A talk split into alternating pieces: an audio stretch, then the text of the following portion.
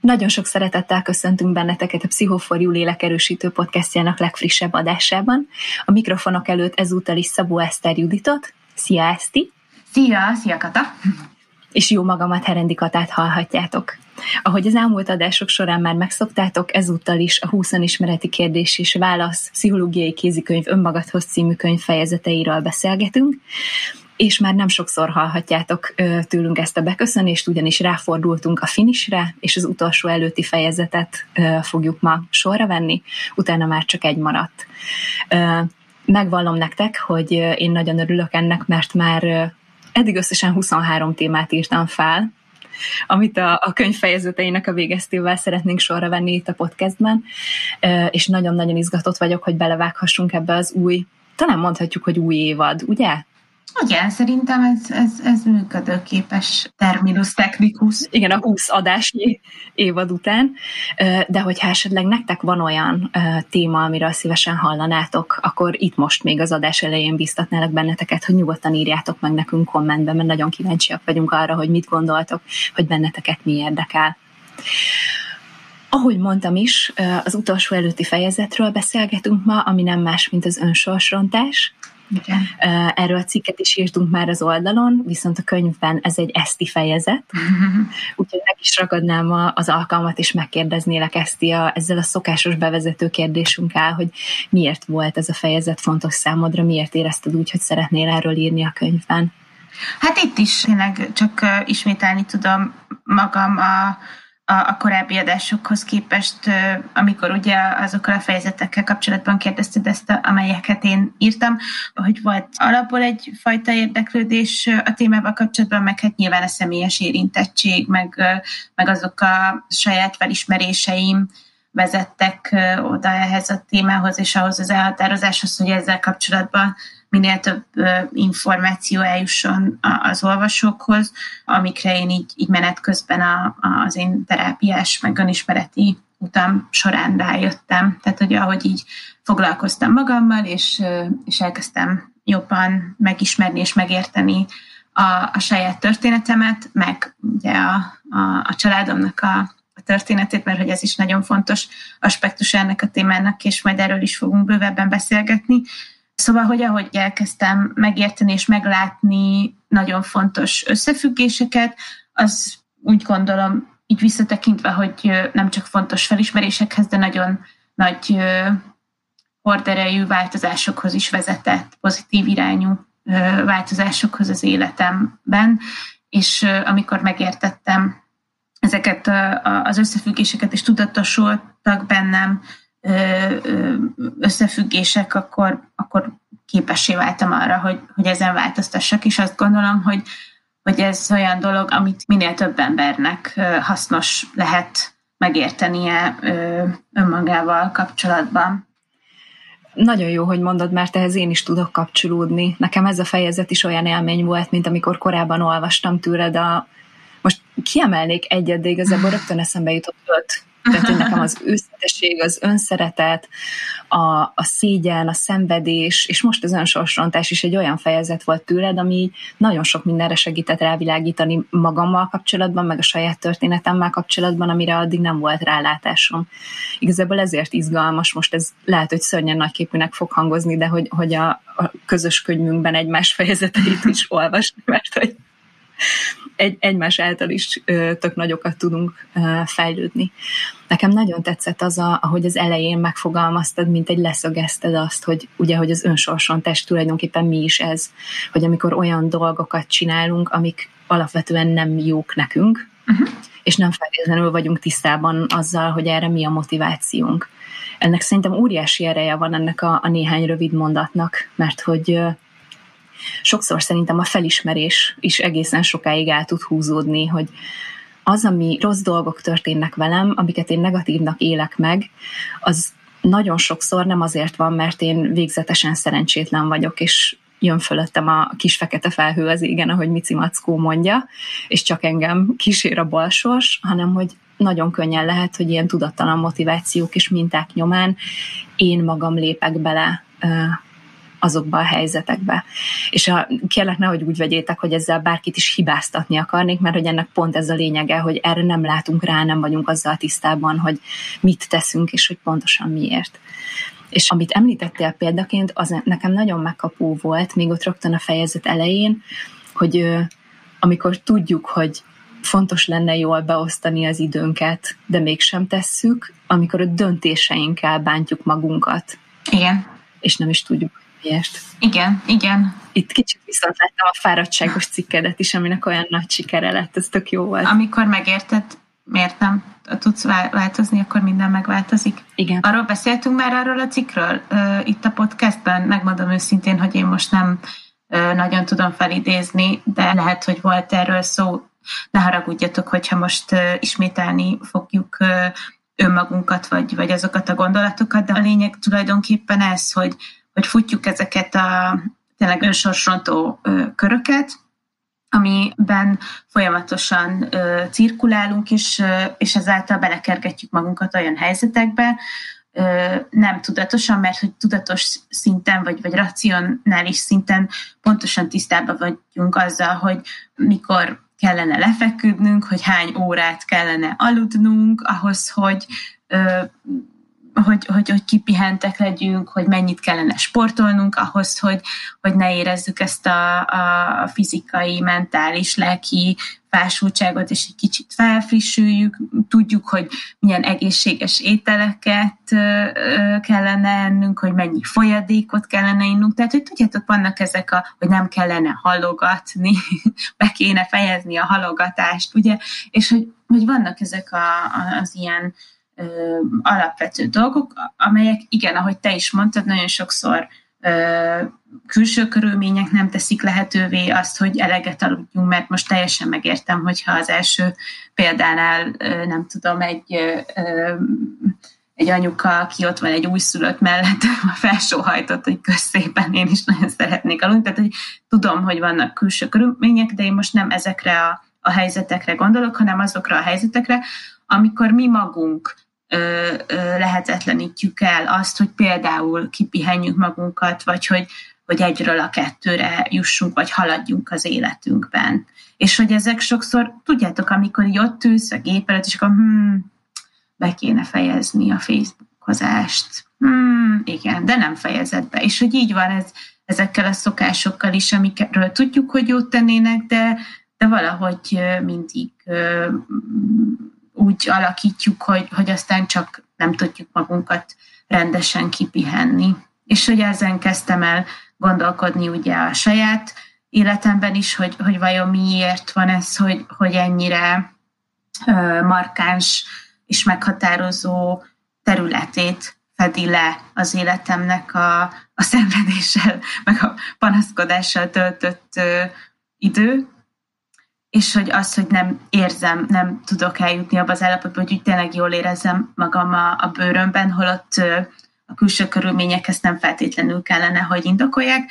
És amikor erről elkezdtem gondolkodni, erről a szenvedés témáról, meg a, a munkáról, meg ugye a munkának a gyümölcséről, hogy az számomra mit jelent, akkor, akkor vezetett el fontos felismerésekhez.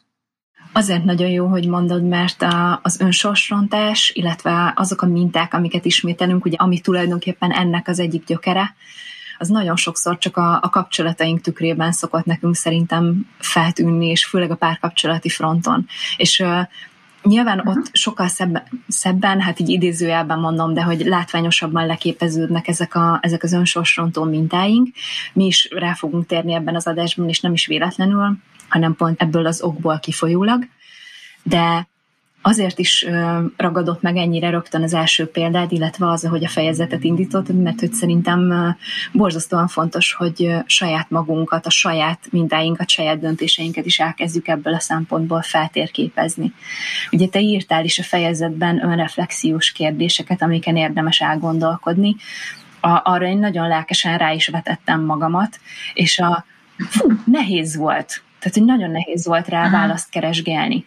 A, nem azt mondom, egyébként senkit nem akarok tőle eltántorítani, hogy meg se próbálja, de én például ebben most így bele is állok, hiszen egymás között vagyunk, tehát mi az a pár ezer ember, aki ezt hallgatja. Mint úgy értem, hogy pár ezer emberrel vagyunk egymás között, mert szeretünk benneteket, hogy a, nekem a saját terápiás folyamatomban is éppen most ez okoz nehézséget, hogy rálássak azokra, hogy, hogy en, bennem milyen minták dolgoznak. A, amikor például arról a kérdésről van szó, most a kedves hallgatók kedvéért mondom, hogy fellapozom a, a könyvet, hogy miért félek attól annyira, hogy nem vagyok elég jó, illetve hogy miért gondolom, hogy értéktelen vagyok. Nekem ezek voltak ilyen fú, nagyon betalálós kérdések, uh-huh. úgyhogy ezzel, ez olyas valami, amit szerintem így érdemes elmondani, hogy jó, hogyha megnézegetitek, elkezditek magatokat ebben az irányban egy kicsit megszondázni,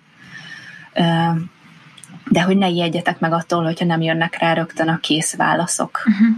Uh-huh. Uh, én, elő, én először ilyen nagyon nagy pánikot éreztem, hogy de én nem tudom, honnan tudjam, nem tudom, fogalmam sincs, és utána figyelmeztettem magam, hogy azért a, a tudattalan minták azok nem olyanok, hogy egy csettintésre megjön a válasz. Igen, igen, pontosan, és ez nagyon fontos, hogy, hogy elmondod, mert tényleg sokszor bármennyire is szeretnénk ezt sürgetni, meg bizonyos pontokon azt gondolni, hogy most már tényleg mindent tudunk. Ez egy elég hosszú, akár évekig tartó történet, és tényleg nem jó ebbe olyan szempontból belecsavarodni, hogy, hogy akkor most nem tudom ez az évtizedekig járni analízisbe, mint Woody Allen, az, az nem, nem szabad, hogy cél legyen, hogy akkor te most így ennyire sok időt töltsél, tehát hogy ez nem gondolom, hogy ez egy ilyen élethosszig tartó folyamat, hanem pont, hogy az lenne fontos, de ez most tényleg lehet, hogy lesznek, akik vitatkoznak velem, de hogy így megtanuljál járni egyedül, és, és hogy, hogy tudjad aztán már ezek nélkül a, a minták nélkül, meg ezek nélkül a tudattalanul lappangó tényezők nem is nélkülük élni az életedet, most ezért bizonytalanodtam el, mert nem igaz, hogy azok nélkül éled az életedet, hanem, hanem tudatosul benned, hogy, hogy ott vannak, és ezáltal már sokkal könnyebben tudsz velük szembenézni és, és lesznek eszközeid. Tehát, hogy a segítségre talán ahhoz van szükség, hogy ezekre rálás, és, és ebben tud nagyon sokat segíteni egy jó terapeuta, aki, aki segít meglátni ezeket a mintákat, amiket te veszel észre, meg te ismersz fel, és te kezdesz velük valamit, és ez az erő nagyon fontos.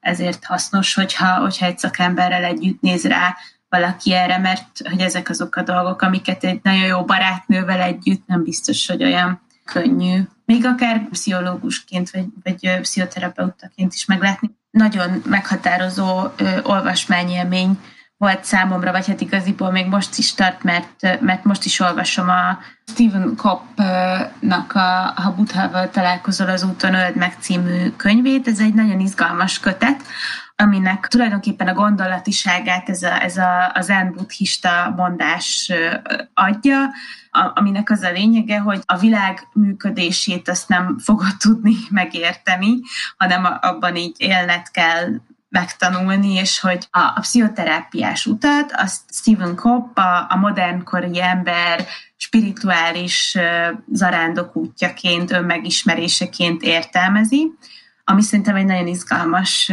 párhuzam, és ugyanúgy, ahogy a, a buddhizmus, vagy az zen buddhizmus szerint sem, de most remélem nem mondok hülyeséget, lehet cél a, a világ megértése, ugyanúgy a pszichoterápiás folyamatban sem a világot fogod tudni megérteni, meg a, a világ működését, hanem a saját működésedre lesz nagyobb rálátásod. Aztán, hogy ezzel így mit kezdesz, meg hogy vagy benne a, a, a világban, az, az már egy másik kérdés, de hogy nyilván a kettő az szorosan összefügg. És ő meséli el azt az esetet, amikor ö, elment hozzá segítséget kérni egy Bernard nevű ember, aki szintén ö, pszichológus vagy, vagy pszichoterapeuta volt, és azzal a kérdéssel vagy nehézséggel fordult hozzá, hogy van egy csoport, akiknek ő tart foglalkozásokat, de hogy gyakorlatilag ez nagyon nehéz neki, mert hogy senkit nem érdekel a részvevők közül ez az egész, mert kötelességből járnak oda, ugyanis bűnelkövetők is elő van írva, hogy ott kell, hogy legyenek, de így sem mennek el, és mindenki utálja, és vagy nincs ott, és ez most neki így nehéz. És akkor erre megkérdezte tőle Steven Kopp, hogy jó, és akkor most mit fog tenni? És akkor azt mondta, hogy hát semmit, mert hogy ilyen az élet, ebbe bele kell törődni, és valami olyasmit fogalmazott meg egy kicsit talán túlságosan élesen is ez, a, ez a terapeuta, ez a Stephen Kopp, hogy úgy tűnik, hogy nem tanítottak meg neki két nagyon fontos dolgot. Az egyik, hogy hogyan figyeljen oda a saját érzéseire, és hogy, hogy lehet, lehetőség az is, hogy ezeknek az érzéseknek a, a mentén cselekszik, és hogy azt csinálja, amit szeretne. Tehát, hogy az is opció. És nagyon érdekes volt, ahogy, ahogy ennek az egyébként vélelmezhetően nagyon nagy tudatossággal rendelkező embernek a rendszerében, a gondolkodási keretrendszerében egész egyszerűen nem volt benne az, hogy, hogy azt csinálja, amit szeretne. És akkor megkérdezte tőle, hogy mit szeretne csinálni. És ő azt mondta, hogy hát azt, hogy ne legyen ez a csoport, mert hogy mindenki utálja, ő is utálja, a csoporttagok is utálják, semmi értelme az egésznek. És amikor ezt megfogalmazta, akkor a, ezeket a szavakat tettek is, követték, és másnap ö, utasította a titkárnőjét, hogy írja meg a csoporttagoknak, hogy érdeklődés hiányában beszünteti a csoportot, és beletette másolatba a feletteseit, és ö, ők meg ö, azt reagáltak erre, ugye a csoporttagok nagyon örültek, mert, hogy végre nem, nem kell járni, ide a felettesei pedig értékelték, hogy egy ilyen kompetens döntést hozott, és előléptették, és még fizetésmenést is kapott.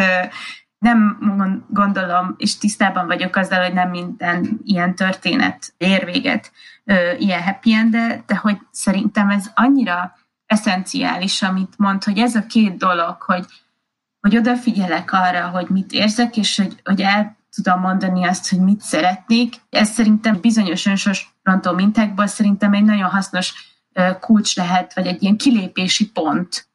Tudod, hogy oké, okay, akkor benne vagyok egy helyzetben, ami nekem nem jó, ami nem komfortos. Egyáltalán észreveszem-e azt, hogy az nekem nem jó, ugye, hogy, hogy megfigyelem az érzéseimet, mert amit mondtál te is, hogy nagyon sokszor olyan szinten válik a részünk ki, zsigeri szinten az, hogy ez természetes, hogy észre se vesszük és hogy nem ismerül fel, hogy ez így nem oké, okay, hogy, hogy belehajtottuk a fejünket egy olyan önként sokszor egy olyan, olyan helyzetbe, ami nem jó. És hogy ezekben észrevesszük-e, hogy nem jó, és meg tudjuk-e fogalmazni a, a saját szükségleteinket. És, és számomra ez, ez tényleg ezt most olvasom, és egy ilyen wow élmény volt, vagy legalábbis egy nagyon fontos felismerés, hogy, hogy még én sem vagyok ebből a szempontból elég tudatos, vagy, vagy elég figyelmes az érzéseimre. Nem kevés bátorság kell hozzá. Nekem azért a fejemben, amíg mesélted Bernard történetét, hogy azért a, ehhez tényleg kell ez a szintű tudatosság, és kell ez a szintű bátorság. És azt hiszem, hogy valahol az is, hogy meghaladjuk azt a mintát, ha éppen az az, ami dolgozik bennünk, hogy nem érdemlem meg. Igen. Tehát, hogy nem vagyok elég jó, nem érdemlem meg, hogy azt tehessem, amit akarjak, mert esetleg, és ugye, ahogy Limbárimra szoktam mondani, olyan transgenerációs téglákat cipelek, hogy a, mit képzelsz, hogy az élet habos torta, hogy majd az lesz, amit te akarsz. Én azt hiszem, hogy a, az önsorsrontó mintáink feltérképezésének az egyik legérdekesebb része, amikor megpróbáljuk megnézni, hogy a múltban honnan eredhet, vagy hogy mi köszön vissza a múltból. És a, ugye ennek van tulajdonképpen két, két oldala is, vagy inkább két lépcsőfoka, talán az lehet, hogy kifejezőbb, hogy az egyik, hogy megnézzük, hogy gyerekkorunkból milyen mintákat, milyen sémákat hozunk, vagy milyen sorskönyvet, ugye, ahogy te is említetted a fejezetben, a másik pedig az, amikor még egyet visszalépünk, és megnézzük, hogy milyen transgenerációs mintáink vannak. A, a múltra visszatekintve ott nekem nagyon-nagyon sokat adott a Barkász Heléna, a szerzőnknek, Lénának a, a Nincs szerencsém a szerelemben ja, igen. című cikk. Igen, igen. Ezt nagyon jó szívvel ajánlom nektek is, ugye ő a, a párkapcsolati mintáinkat térképezte fel ebben, és ott volt egy egy történet, illetve két mondat, ami, ami engem nagyon-nagyon megragadott. Ugye ő az egyik pácienséről beszélt benne, akit éppen Eszternek nevezett, nem Lénához jártam Aki... terápiára, ezt szeretném, szeretném jelezni. Igen, de hogy vajon miért pont ez a név jutott eszébe? Lehet, hogy ez volt így közel. Igen.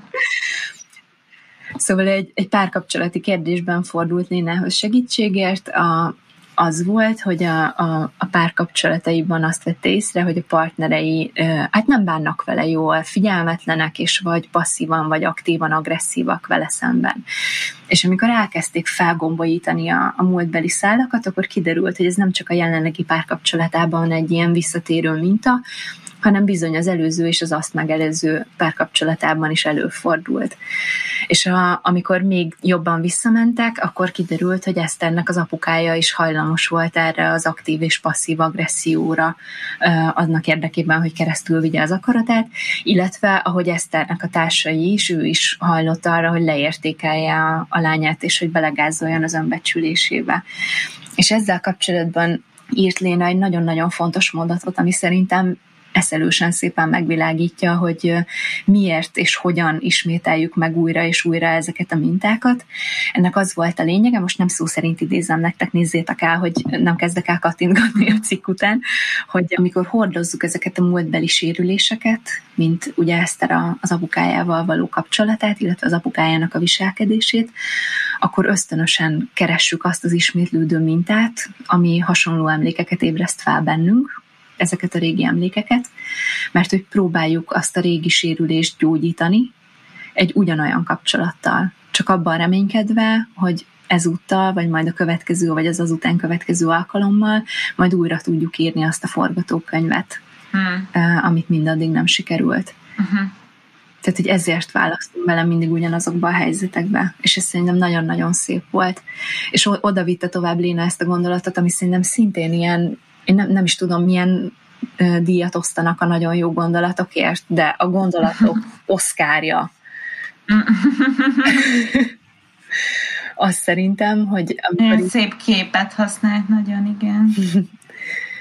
hogy amiből nagy vödör rákaptunk, abból nagyon nehéz egy keveset kivenni és ez szerintem annyira nagyon szép. Úgyhogy ezúton is nagy-nagy ölelést küldök Lénának ezért a cikkért és ezért a gondolatért, mert szerintem gyönyörűen megragadta azt, hogy hogyan kezdenek az önsorsontó mintáink a kapcsolatainkon is nyomot hagyni, hogy pontosan mi a, mi a tudattalan motiváció, ami miatt visszük őket újra és újra, ugye, hogy belelépünk újra és újra ugyanabba a folyóba. Igen. Nem, nem azzal folytatódik, amit vártak volna és hogy, hogy miért nehéz az, amikor bár szentül elhatározzuk, hogy mostantól másként lesz, és mindent másképp csinálunk, ugye ilyenkor jön a, a nagy vödör, hogy abból bizony nehéz keveset kivenni. Igen, meg a másik, ami szerintem ebben a cikkben is volt róla szó, de hogy az önsorsontó, főleg a párkapcsolatokkal összefüggésbe hozható önsorsontó minták kapcsán fontos fogalom az a biztonság hogy hol keresed meg, mi az, amit te összekapcsolsz a biztonság fogalmával. De tényleg nem szeretnénk ilyen, főleg ennél, mert ez egy nagyon-nagyon mély és nagyon-nagyon messzire mutató téma, és annyira, annyira egyénileg eltérő. Tehát bízunk benne, hogy ezek a beszélgetések így elvezetnek titeket akár felismerésekhez, vagy, vagy, vagy olyan gondolathoz, hogy jó lenne e, ezeken tovább menni, és, és, és még jobban megismerni saját magatokat, de amikor hozzuk ezeket a példákat, meg ezeket a gondolatokat, akkor azt nem, nem szeretnénk így egy az egybe ö, általánosítani, és, és rátok vonatkoztatni, tehát hogy, hogy ez így nem erről szól, de hogy nagy általánosságban ö, szerintem a, a biztonság fogalma az még, az még szorosan kapcsolódik a, a, az önsorsrontáshoz, főleg ami a párkapcsolati vetületét illeti, mert ugye az, hogy mit jelent számodra a biztonság, meg mit jelentett régen akár gyerekkorodban a biztonság, vagy mivel kapcsolódott össze, tehát, hogyha összetapad igen az agresszióval, és akkor összekapcsolódik a kettő a fejedben, akkor nem csak a biztonságot fogod mondjuk keresni, hanem, hanem az agressziót is. Egészen addig, amíg meg nem érted, de ez tényleg nagyon leegyszerűsítő így, de a lényegét próbálom érzékeltetni, addig, amíg meg nem érted, hogy te ezt a kettőt miért kapcsolod össze. És amikor már érted, hogy a szívedben miért kapcsolódik össze a kettő, akkor már könnyebben le tudod választani róla azt a részét, ami amúgy ugye rontja a te sorsodat, a te életedet, a te életminőségedet, és amikor megérted, hogy, hogy, hogy ezt, a, ezt a romboló tényezőt, ezt honnan hozod, és miért ragadt össze a, a jó dolgokkal, akkor fogod tudni ö, ö, leválasztani, és letenni, és magad mögött hagyni. És szerintem ez ezeknek az önsorsontó minták meghaladásának a, a folyamatának a, a lényege.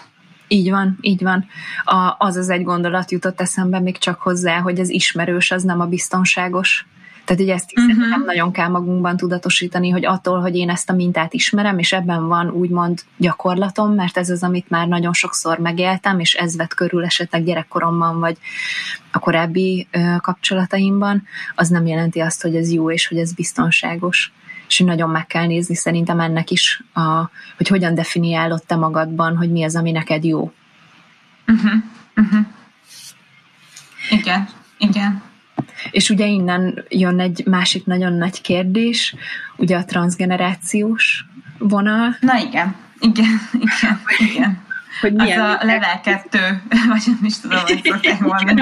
a level kettő. hogy tényleg az van, hogy amikor így előzetesen pár szót egyeztettünk a tával az adás előtt, akkor valami olyasmit fogalmaztunk meg, hogy, hogy oké, okay, az még egy dolog, hogy akkor megérted, hogy a saját életedben mi történt és mit okoz, a jelenetben a múlt, de hogy, hogy vannak olyan ö, helyzetek és történetek, amikor meg így a saját életeden túlmutató események, életesemények ö, hatnak a te életedre, és hogy ennek már nagyon komoly szakirodalma és irodalma van. A témában ugye megkerülhetetlen orvos Tóth Noémi Örökölt Sors című könyve, amit tényleg szerintem már mondjuk mindenki elolvasott, mert annyira sok fogyott belőle, ahogy tudom, meg meg folyamatosan vezeti most már nem is tudom mióta a sikerlistákat, és hogy nem véletlenül, mert tényleg így nagyon sokat segített abban, hogy legyen valami rálátásunk, vagy egyáltalán fogalmaink arról, hogy, hogy hogyan tudnak be kígyózni a, az életünk, és hogyan tudják tényleg, mint egy ilyen mérges kígyó mérgezni a, a, az életünket. Olyan dolgok, amik akkor történtek, amikor mi még nem is voltunk nem meg sem születtünk, és hogy ez, ez ilyen félelmetesen, meg, meg elrugaszkodottan hangzik, de ezeket a terheket, ezeket a családi traumákat, titkokat, ezeket, ezeket generációkon át tudjuk cipelni magunkkal egészen addig, amíg nem bugyog a felszínre, és ugyanúgy, ahogy a saját adott esetben gyerekkori mintáink, ezek a, a minták nem tudatosulnak, és amikor tudatosul, akkor tudunk ezekkel is kezdeni valamit. És ezért fontos a, a megértés, meg, meg az, hogy megismerjük ezeket a történeteket. Igen. A, azért tétováztam egy kicsit, a, ezt így biztos látta az arcomon, de a, igen, igen. Ha hallgatom minket, akkor nem biztos, hogy ez nyilvánvaló volt, hogy egy pillanatra elhallgattam, mert hogy nagyon szerettem volna veletek megosztani egy személyes élményt ezzel kapcsolatban, csak már nem akarom, nem akarom, hogy az legyen ilyen kata önsajnáló fél órája. Nem, szerintem mindig nagyon hasznos, hogyha személyes példákat, meg tapasztalatokat hozunk című podcast. Jó, hogyha mégis úgy érzitek, hogy uncsi, akkor kommenteljétek és kivágjuk. az jutott eszembe, hogy nagyon fontos megismerni a, a családunknak a történetét. Ugye te is említed a könyvben, hogy mennyire fontos megismerni a, a saját történetünket, az örökölt sorsban is nagyon nagy hangsúlyt kap ez. És a, én nagyon szomorúan éreztem magam, amikor erről olvastam, mert hogy nekem a, a családom története nekem nagyon-nagyon foghíjas. Én éppen a saját terápiámban most vagyok ott, hogy elkezdünk egy kicsit visszanézni a, a családom történetére, és valami dermesztően keveset tudok arról, hogy, hogy a szüleim előtt mi történt. Ugye ennek az az oka, amit már itt említettem többször is az adásokban, hogy én ugye vidéken nőttem fel, kisfaluból származom, a felmenőim is kisfalvakból származnak, és ott nem nagyon volt szerintem annak tere, hogy különösebben sokat meséljünk arról, hogy kit milyen traumák, milyen emlékek kísérnek. Igazából meglepő az, hogy nekem már a, a nagymamám, anyukám, édesanyja is teljesen el tudott tűnni a, a családtörténetünk színteréből, a, akár már csak azzal is, hogy nem is tudtuk, hogy pontosan hány éves volt, amikor meghalt, vagy honnan jött ki, mm. mit tanult, és ilyesmi. És nagyon nehéz ez. Viszont amit most észrevettem a, a saját terápiás folyamatom által, hogy nyílt erre egy kis rálátásom, hogy mennyire sok történetet tudok felsorolni a, az én családom generációiból, amit kísért ez a bizonyos mi lett volna, ha uh-huh is. Hogy vajon mi lett volna akkor, hogyha lett volna lehetőségük egy kicsit, nem tudom, kitörni, több támogatást kapni, vagy akár csak több pénzhez jutni, kicsit kedvezőbb anyagi körülmények között élni. És valahogy az fogalmazódott meg bennem, ahogy beszélgettünk most ezekről az önsorsrontó mintákkal, hogy engem is nagyon sokáig kísért ez a mi lett volna, ha, és nagyon sokáig egy olyan önsorsrontó viselkedés mintát ö, tudtam magamon azonosítani, ami tulajdonképpen ezt a mi lett volna, ha sorsot kezdte el konzerválni. Hogy majdnem én is beálltam ebbe a, ebbe a sorba.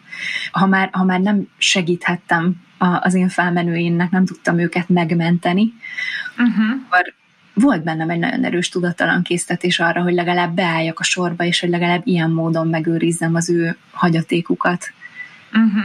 Uh-huh. És a, a uh-huh. legjobb módon elvágjam magam a lehetőségektől, és teljesen elszúrjam a, a jövőmet.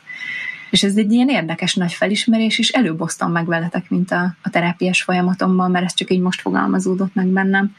De ami igazából a hmm. lényege ennek, nem az önsajnáló fél óra, meg nem az, hogy a szegény családomnak milyen szomorú története van, hanem az, hogyha ti is ilyen helyzetben vagytok, hogy most így kapásból nem tudjátok megmondani, hogy hogyan alakult a, a nagymama és a nagypapa házassága, vagy a dédinél mi volt a, a fő motiváció arra, hogy abba hagyta a tanulást, akkor szerintem ide mindenképpen érdemes gondolkodni, hogy mi az, amit a, a saját ö, mintáitokban, akár önsorsontó, akár csak ilyen mintázatszerűen ismétlődő ö, dolgokban felismertek, amivel lehet, hogy ezt az ismeretlent akarjátok megörökíteni a maga módján.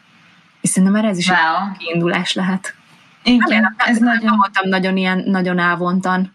Nem, szerintem ez nagyon fontos, amit mondasz, és nekem azt húzza be, de lehet, hogy tulajdonképpen ugyanarról beszélünk, hogy valóban az önsorsrontás, és ez egy nagyon fontos aspektus, amire most így rávilágítottál ezzel a, a, a felismeréssel, és nagyon köszönöm, megköszönjük a hallgatók nevében, hogy, hogy, hogy megosztottad. Ugye az önsorsrontás, ez nagyon sokszor erről is szól, hogy, hogy hiába van általában egy olyan narratíva, hogy, hogy jaj, csak a gyerekeknek legyen jobb, hogy azt szeretném, hogy nektek jobb legyen, és hogy én nem azt akarom ezzel mondani, hogy ez álságos, mert könnyen elképzelhető, hogy tényleg meg nagyon sokszor tényleg ez a szándék van ott a, a szülőkben, meg a nagyszülőkben, hogy akkor az utánuk következőknek már jobb legyen, de hogy mindeközben meg így egy, egy mélyebb szinten, egy, egy másik réteg ben pedig, pedig az zajlik, hogy ott van egy gyerek, aki felnő egy családban, aki a szüleit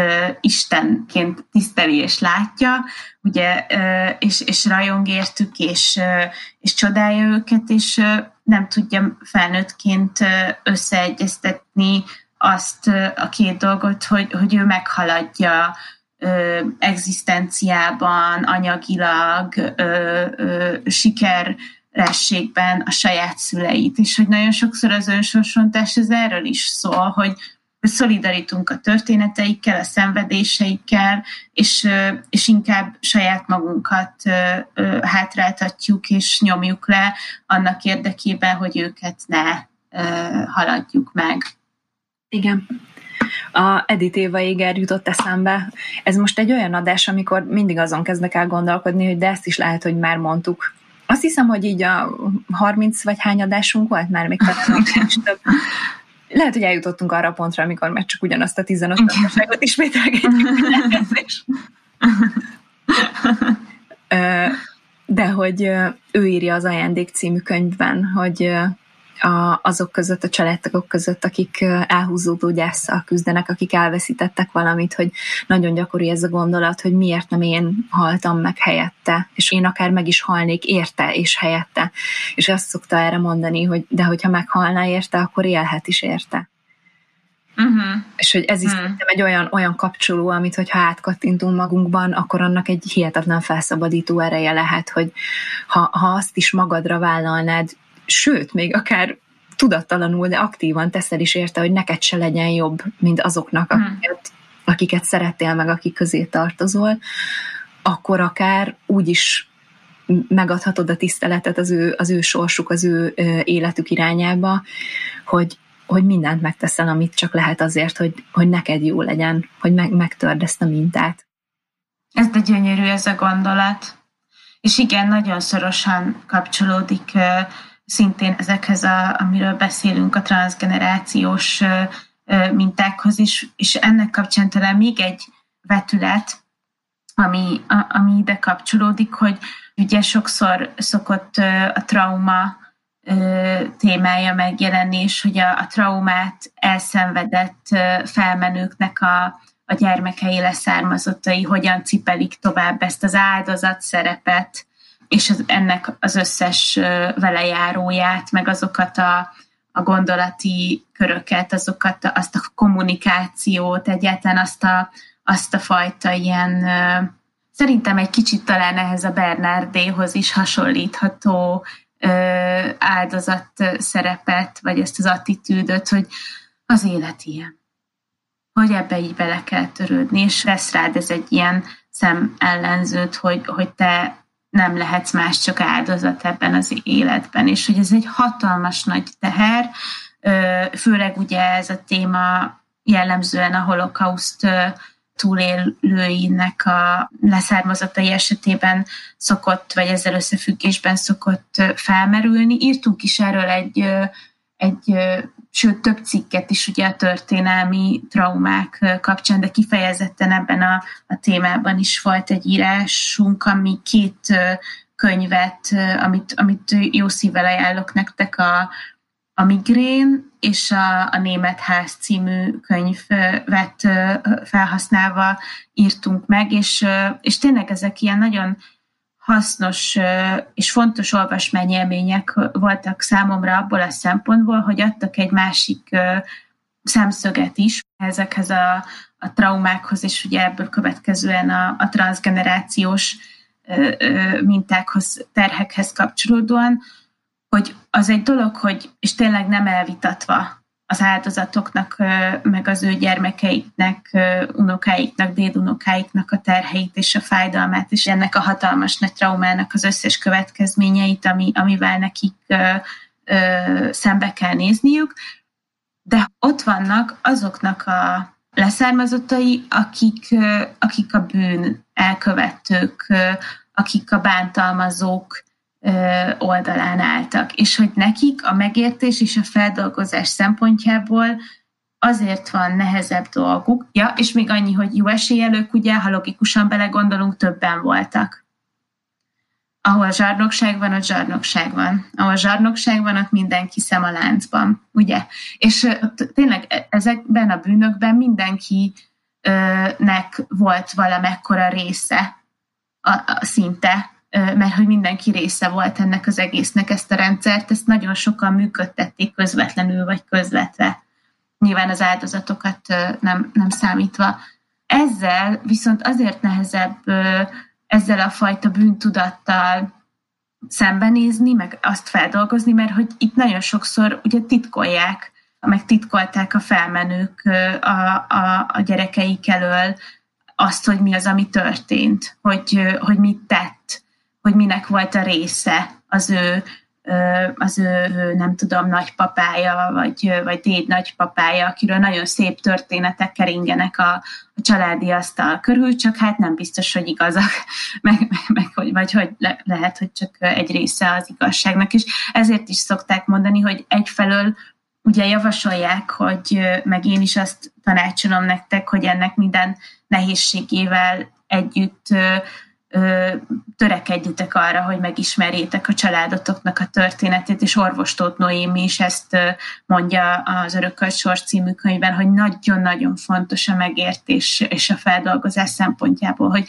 hogy igenis addig, amíg lehet, ismerjük meg ezeket a történeteket, mert, mert elképesztően fontos tanulságokkal szolgálhatnak, de hogyha ezekről a családi titkokról így nem beszélnek, meg elhallgatják előlünk, ezekhez sokkal nehezebb hozzáférni, miközben a bűntudatérzése, a, a szégyenérzése az ugyanúgy ott kísérthet generációkon át a Nagyi Projekt című dokumentumfilm ebből a szempontból nagyon tanulságos, mert ott azt csinálták, hogy három unoka fogta a három nagymamát, és akkor elkezdett velük beszélgetni, meg leszervezett ilyen találkozókat, és akkor az egyik ugye azt hiszem egy náci tisztnek volt a, hú, most lehet, hogy rosszul a felesége, a másikukat elhurcolták, ugye zsidó származású volt, és ebből következően áldozat volt, és akkor volt még egy angol kém volt a háború alatt, és az ő narratíváikat, és hogy mennyire az a fiú, aki lesüti a szemét, aki a náci tiszt leszármazottja, és hogy, hogy neki milyen nehéz ezzel az egésszel így kezdenie valamit, miközben ő nem tehet róla hogy miközben valahol az ő életét védték azokkal a döntésekkel, mert ugye nagyon sokan azért hajtották bele ezekbe a rendszerekbe a, a fejüket, mert védték a, a családjuk életét, és, és azért hoztak ilyen döntéseket, amik visszatekintve felfoghatatlanok. A Német Ház című könyvben van erről ugye egy ilyen párbeszéd a lány és az apja között, akik a Auschwitzban kiderül közben, hogy a konyhán dolgoztak, és akkor így, mikor számon kéri a lánya, hogy de hát hogy tehettétek, hogy hogy nem mérgeztétek meg az összeset, és akkor ahogy így próbálja védeni az apa a saját álláspontját is, hogy nem volt egyszerűen opció, nem volt az semmilyen szinten benne az ő gondolkodási rendszerükbe, hogy ők ez ellen fellázadjanak, az egész egyszerűen így történt, és hogy persze látták, hogy ami történik, az, az mennyire, mennyire ö, szörnyű, de féltették a gyerekeik életét is.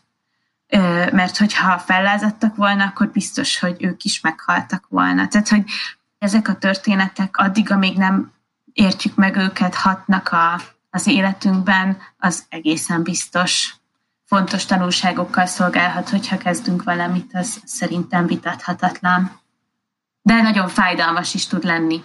Nem véletlenül szokták a, a családfakutatás előtt állóknál azt azért elmondani, hogy, hogy ne csak a jó dolgokra számítsanak, hanem arra is, hogy, hogy olyan dolgokkal is találkozhatnak, amire nem feltétlenül lesznek büszkék a felmenőik életét megismerve, ami tényleg így van, de, de közben meg, hogyha te rájössz és megérted azt, hogy téged miért mardos a bűntudat egy életen át, vagy miért szégyelled magad egy életen át, vagy hogy mekkora része a szégyenednek az, amit nem is te követtél el, és akkor már onnantól kezdve ugyanúgy le tudod magadról választani. Igen, nagyon nehéz és nagyon megrázó, amiket mondasz. A, a Born Auschwitz jutott eszemben közben, tudjátok, az On the Spot legújabb dokumentumfilmje, ami a Auschwitzban született anyuka és a lánya viszonyát mutatja meg közelről. Olyan, olyan on the spotosan, tudjátok, ezzel a minimál mm. dokumentum stílussal. Nem égetem magam, nem tudom, hogy pontosan hogy hívják ezt, de hogy nekem egy ilyen nagyon intim betekintés volt ebbe a a kapcsolatba, és ez jutott eszembe, hogy ott is annyira szépen kirajzolódik ez, hogy miket, milyen terheket tudunk cipelni, és akarva akaratlanul is átrakni. És uh, ami még így megfogalmazódott bennem, miközben mondtad, hogy amire nem vagyunk büszkék, akik túléltek, hogy szinte minden ilyen túlélő történetnek ilyen nagyon szerves része a hallgatás.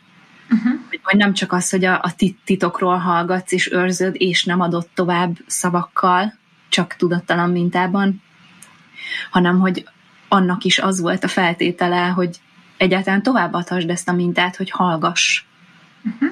Hogy fogd hasd le a fejed, csináld a dolgod, ne foglalkozz azzal, hogy milyen kataklizma van körülötted, csak élj túl, és hogy ez a parancs. És a orvostót mit idézted a könyvben, és a, a, ezzel a gondolattal állítottam ezt magamban párhuzamban, hogy nagyon sok minden, amit régen csináltunk, az veszély idején adaptív volt, de hogy a jelenben meg már gondot okozhat, és, és hogy nehéz Igen. is a hallgatás is ilyen szerintem, hogy akkor a túléléshez kellett az, hogy, hogy tényleg be tudjuk fogni, és csak azzal foglalkozzunk, hogy, hogy csináljuk a dolgunkat. Viszont most meg már a, amikor itt vagyunk a jelenben, akkor, hogyha tovább hallgatunk erről, még akkor is, hogyha olyan értelemben hallgatunk, hogy nem kérdezünk, sem magunktól, sem esetleg a felmenőinktől, hogyha elérhetőek, akkor az, az nem biztos, hogy minket fog szolgálni a jelenben, sőt, valószínűleg nem fog. De hogy ez szerintem nagyon nehéz, és nekem mindig, ez szokott lenni nekem egy ilyen visszatérő, nagyon megható élményem, hogy, ezek a dolgok nehezek, és talán itt az önsorsontás és a transgenerációs traumák témájában látszik igazán, hogy tulajdonképpen mibe vág bele, milyen ajtót nyit ki az, aki úgy dönt, hogy dolgozni kezd önmagán, uh-huh. és adott esetben akár ezekre a mintákra is ránéz, és megpróbálja feltérképezni a, a gyökerüket, hogy ez nagyon nagy bátorság kell, és tényleg nagyon nagy elszállás. És a megható élmény ez nekem olyankor jön, amikor így olvasom, hogy kommentálnak a cikkekhez, vagy amikor így a podcast adásokra kommentáltak nekünk, hogy meghallgattam, köszönöm, hogy azért szerintem mi egy nagyon, egy nagyon bátor nem mondom, hogy generáció vagyunk, mert szerintem több generációról is van szó, de hogy most ezekben az években szerintem nagyon sokan törik meg a hallgatásnak a, a börtönét. És én ezzel nagyon tudok mindenkit tisztelni, mert hogy ez egy, ez egy óriási feladat és óriási erő, ami ehhez kell. De hogy ahogy ezt nagyon bölcsen írta is a, a könyvben, hogy egy nagyon nagy szabadság és nagyon sok jó dolog vár a végén, amikor elkezdjük a, ezeket a mintákat letenni, rájuk látni, felszámolni, illetve velük együtt, ezt meg olyan szépen mondtad az előbb, velük együtt tovább működni. Igen. Hát reméljük, hogy ehhez a nagy és nehéz munkához mi is tudtunk valamennyi erőt adni, vagy olyan gondolatokat, amiken tovább tudtok majd lendülni a, a saját utatokon. Egyetlen egy 20 ismereti kérdés és téma maradt hátra, és hogy Igen. most biztosan tudjuk, hogy a következő adásban a bizalom témájával fogunk foglalkozni, mert kizárásos alapon ez az utolsó fejezet, amire még sort kerítünk. Igen, így van. És egyébként a könyvben sorrendben az első. Igen. Igaziból vissza. Ó, ilyen szép keretes szerkezetű. Igen. Igen. Úgyhogy a könyvnek a, a témáit azt, azt most már hamarosan mi is magunk mögött hagyjuk, nehéz mintákkal együtt, sosrontó mintákkal együtt remélhetőleg. Köszönjük szépen, hogy meghallgattatok minket, és velünk voltatok ebben az adásban, és akkor egy hét múlva találkozunk, hogy jövünk egy új, friss adással, a bizalom témájával. Addig is minden jót kívánunk nektek, és azt, hogy hallgassatok minket, amikor tudtok, meg kövessetek Facebookon, olvassátok a cikkeket a pszichoforjú.hu oldalon. Sziasztok! Sziasztok!